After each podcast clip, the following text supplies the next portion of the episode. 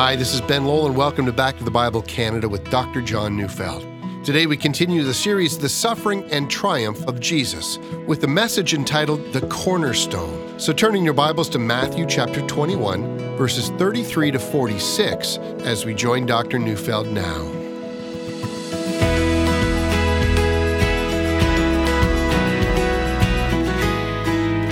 Each one of us would have put Jesus to death had we had the chance. And the glorious message of Easter is that the man who is our Savior is the man whom we have rejected. Our only hope is in the one we have overwhelmingly despised. The cornerstone, the one that holds the building together, is the stone the builders have rejected. Now, when I say that, I'm not ignorant of the very real fact that Jesus remains an overwhelmingly popular figure, not just in our culture, but around the world although there are those who despise him.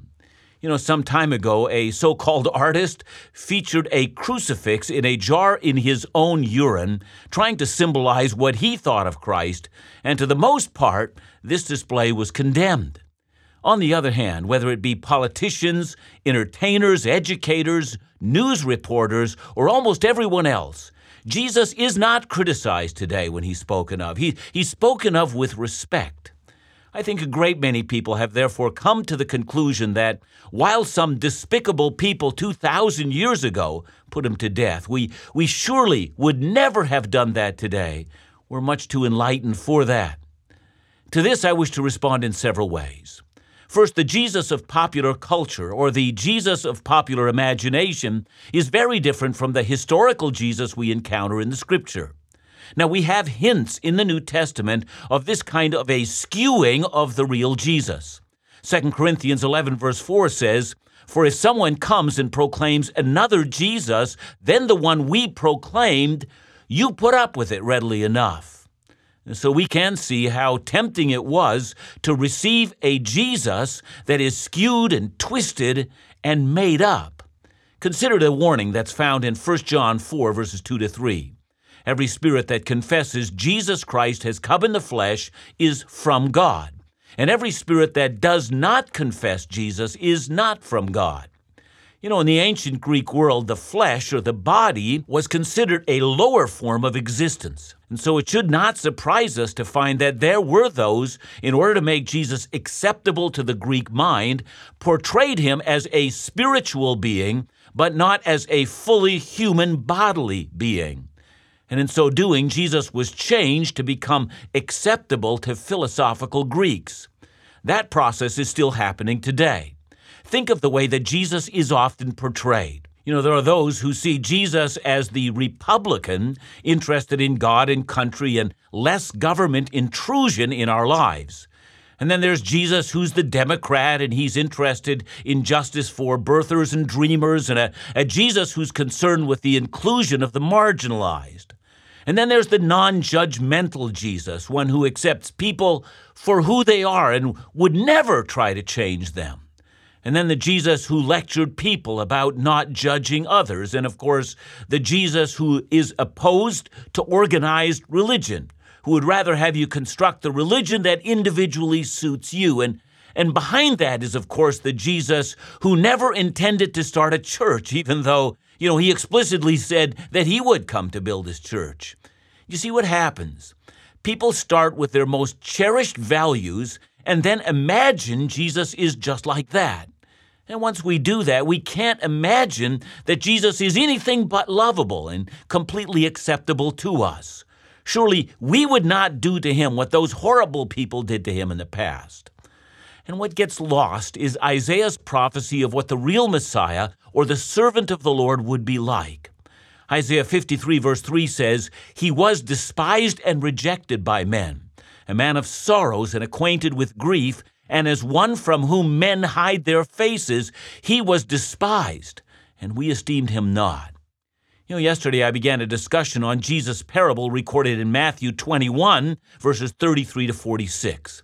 And in so doing, I pointed out that Jesus really is the stone the builders rejected. The story of Easter can't be told unless we come to terms with the human hatred of Jesus. The cross speaks to the reality that the human race despises him, not adores him. And so let's begin where I left off yesterday. I'm reading Matthew 21, verses 33 to 46. Here another parable. There was a master of a house who planted a vineyard and put a fence around it and dug a winepress in it and built a tower and leased it to tenants and went into another country. When the season for fruit drew near, he sent his servants to the tenants to get his fruit. And the tenants took his servants and beat one, killed another, and stoned another. Again, he sent other servants more than the first, and they did the same to them. Finally, he sent his son to them, saying, They will respect my son. But when the tenants saw the son, they said to themselves, This is the heir. Come, let us kill him and have his inheritance. And they took him and threw him out of the vineyard and killed him. When therefore the owner of the vineyard comes, what will he do to those tenants? They said to him, He will put those wretches to a miserable death and let out the vineyard to other tenants who will give him the fruits in their seasons. And Jesus said to them, Have you never read the Scriptures? The stone that the builders rejected has become the cornerstone. This is the Lord's doing, and it is marvelous in our eyes. Therefore, I tell you, the kingdom of God will be taken away from you and given to a people producing its fruits. And the one who falls on this stone will be broken to pieces, and when it falls on anyone, it will crush him. When the chief priests and the Pharisees heard his parables, they perceived that he was speaking about them. And although they were seeking to arrest him, they feared the crowds because they held him to be a prophet. Now, of course, this is one of Jesus' parables. He told it on Tuesday, that is, on the Tuesday before Friday, a Friday that we now call Good Friday. He told this story on Tuesday, and on Friday they nailed him to a cross. Now, the actual story itself is actually quite easy to understand. The owner of a vineyard leases it out, and those who have leased the property begin to act as if it's their own. And eventually, their rebellion leads to these outlaws killing the son of the owner. Now, to the most part, the meaning of the parable, as I've said, is clear. The landowner is God, the vineyard is Israel. And that fits very well with a very similar parable that's told in Isaiah chapter 5. In Isaiah 5, we find the story of a vineyard of God, and it's a parable, and it's explained in verse 7. Isaiah 5, verse 7 says, For the vineyard of the Lord of hosts is the house of Israel, and the men of Judah are his pleasant planting. And he looked for justice, but behold, bloodshed, for righteousness, but behold, an outcry. And so Jesus is borrowing from that theme in Isaiah chapter 5. It was God who planted Israel. Now then, who are the tenants who lease out the land? Well, the answer to that is that the tenants are the leaders of the nation. In this case, they refer to the Pharisees and to the chief priests, those who have been entrusted by God in teaching the people of Israel the law of God and teaching them to be faithful to the Lord and to make Israel a fruitful nation. But of course, in the history of Israel, the leaders had been everything from priests and others like elders and princes and kings. And Jesus is saying that this current crop of religious teachers in his day are just like their forefathers, subverting the good ways of God and confusing God's people. And along the way, God sent prophets like Jeremiah and Isaiah and so many others. Each one was either ignored or imprisoned or killed. And then finally, the Son in this parable is Jesus himself. Jesus is predicting that the religious teachers of Israel will kill him out of pure hatred for God. Now, this fits well with the rest of the gospel accounts. For six months now, Jesus has been telling his disciples that the rulers of Jerusalem would kill him. And that's what we read in Matthew 16, verse 21. From that time, Jesus began to show his disciples that he must go to Jerusalem and suffer many things from the elders and the chief priests and the scribes, and be killed, and on the third day be raised.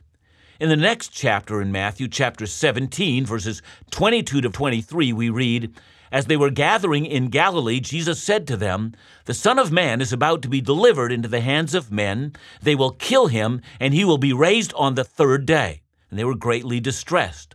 And then to Matthew 20, verse 18. See, we are going up to Jerusalem, and the Son of Man will be delivered over to the chief priests and scribes, and they will condemn him to death. Now back to the parable. When Jesus says, What will the owner of the vineyard do to the men who kill the son? The crowd is ready for the answer. He will kill the tenants. Now, then, here's our temptation. We're apt to read this and shake our heads and say, Wow, weren't those Pharisees and religious teachers bad people? If it had been me, I would have never treated Jesus that way. And so, from that perspective, we tend to reserve the hatred of Jesus to a confined group of bad actors. Let's find out if that perception is correct or not.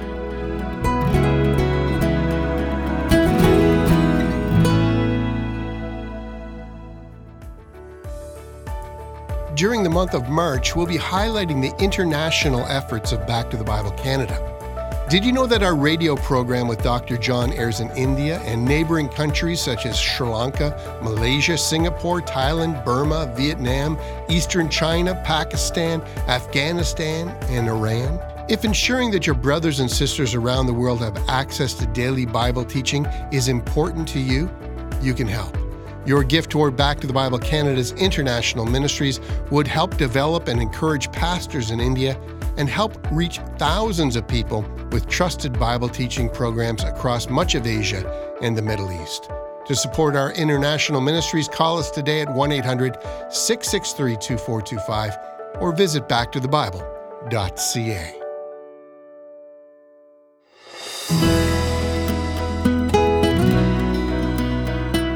When Jesus applies his parable, his application is altogether surprising. Let me explain why. About a thousand years before Jesus, David, who was then the king of Israel, had committed adultery and then configured a way for the husband of the woman to be killed in battle. In response, a prophet named Nathan told the king a parable about a poor family with a little lamb and about a rich man who killed that lamb in order to feed his dinner guests. David, not realizing that the parable was told against him, was angry. He said, That rich man who has done that deserves to die. And with that, Nathan responds, You are the man. Now, when Jesus told the parable of the tenants, you might have expected just such an ending. We might expect him to point the finger at the Pharisees and say, You're the man, or you're the men, you're the tenants in my story. You know, if the parable had ended that way, we might be justified for our smug feelings of superiority over the Pharisees.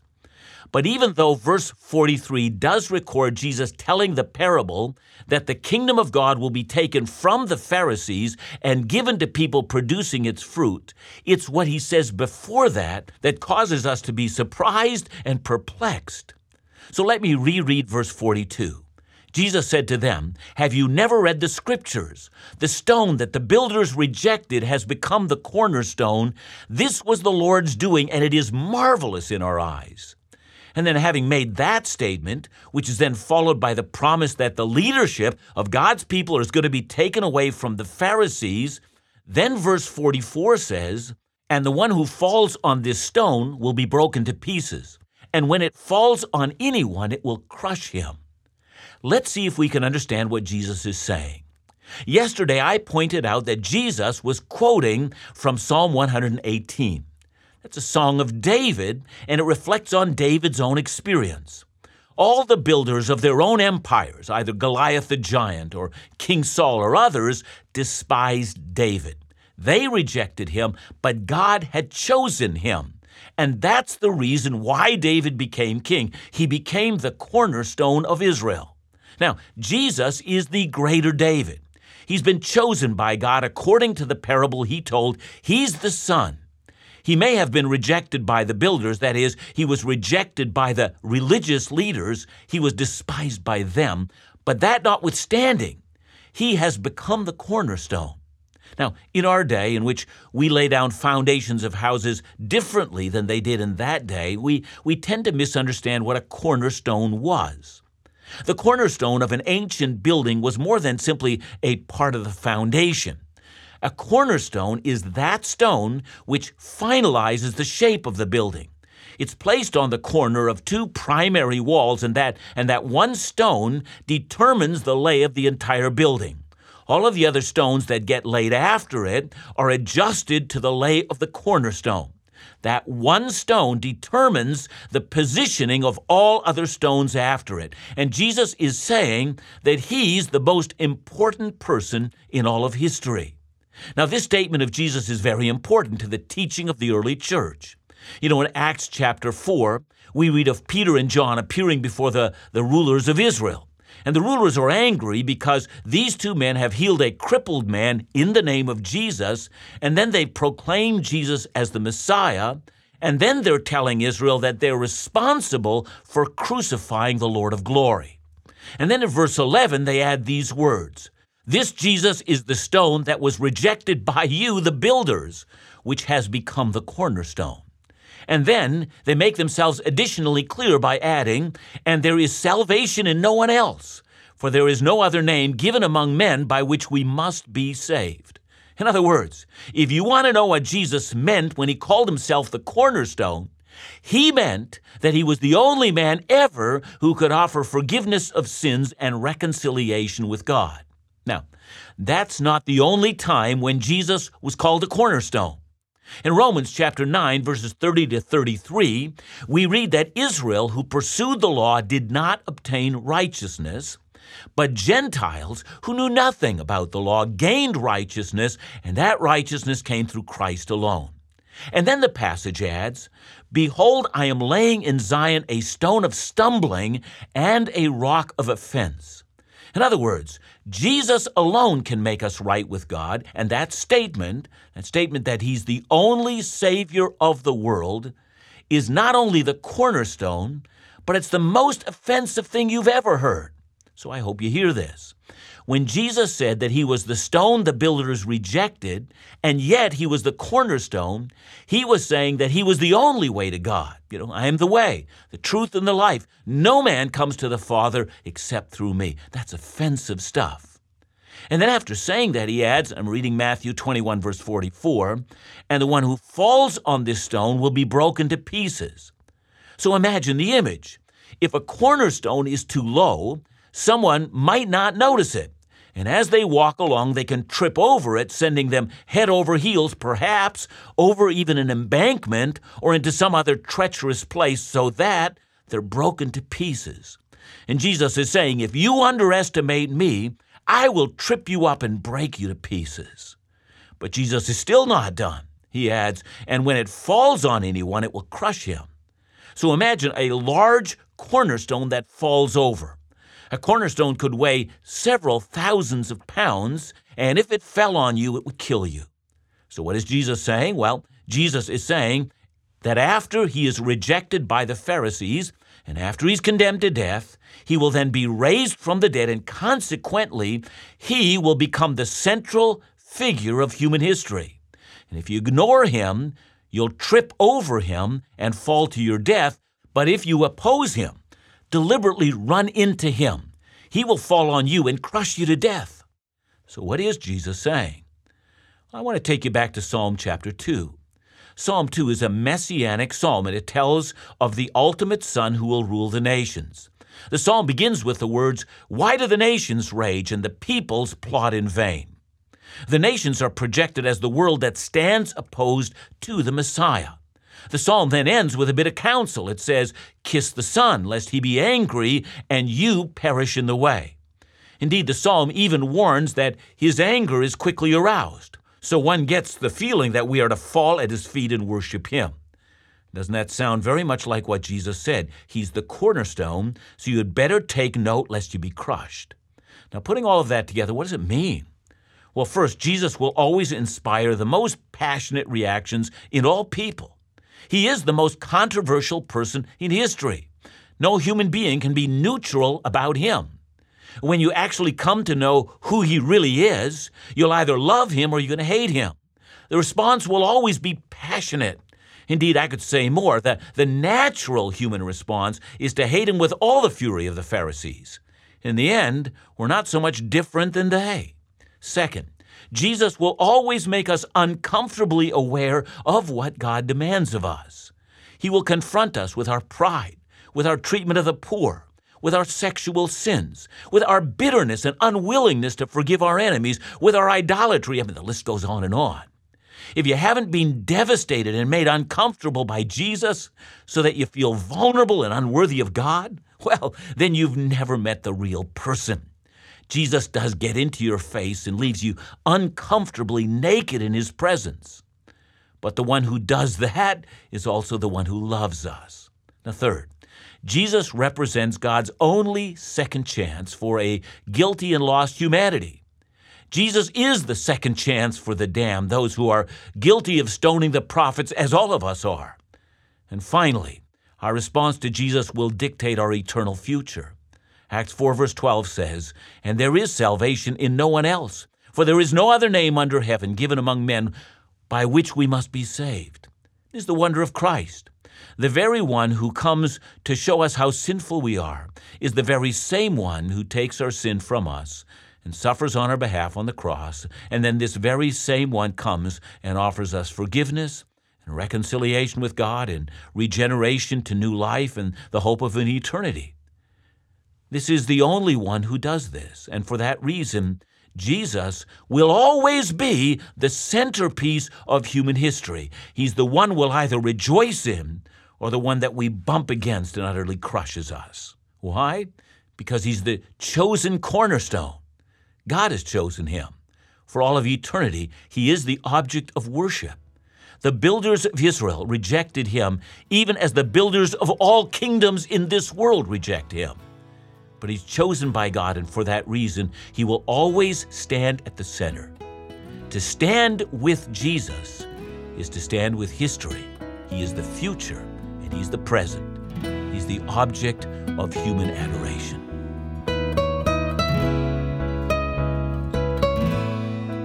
John, I don't think it can be said enough that the cornerstone is the cornerstone. It will always be there. It's the stone that every other stone depends upon, and that's Jesus. Yeah, and, and we need to say that when every single value that we hold in our era vanishes and a new set of values take place when a new culture replaces ours, the cornerstone will still remain the same. Jesus is the only constant of all human civilizations. Jesus is the pinnacle of human civilization. It's always about Jesus, no matter how we reject him or accept him. He always will be the centerpiece of all that is this world. Thanks, John. Remember to join us again tomorrow, right here on Back to the Bible Canada, where we teach the Bible.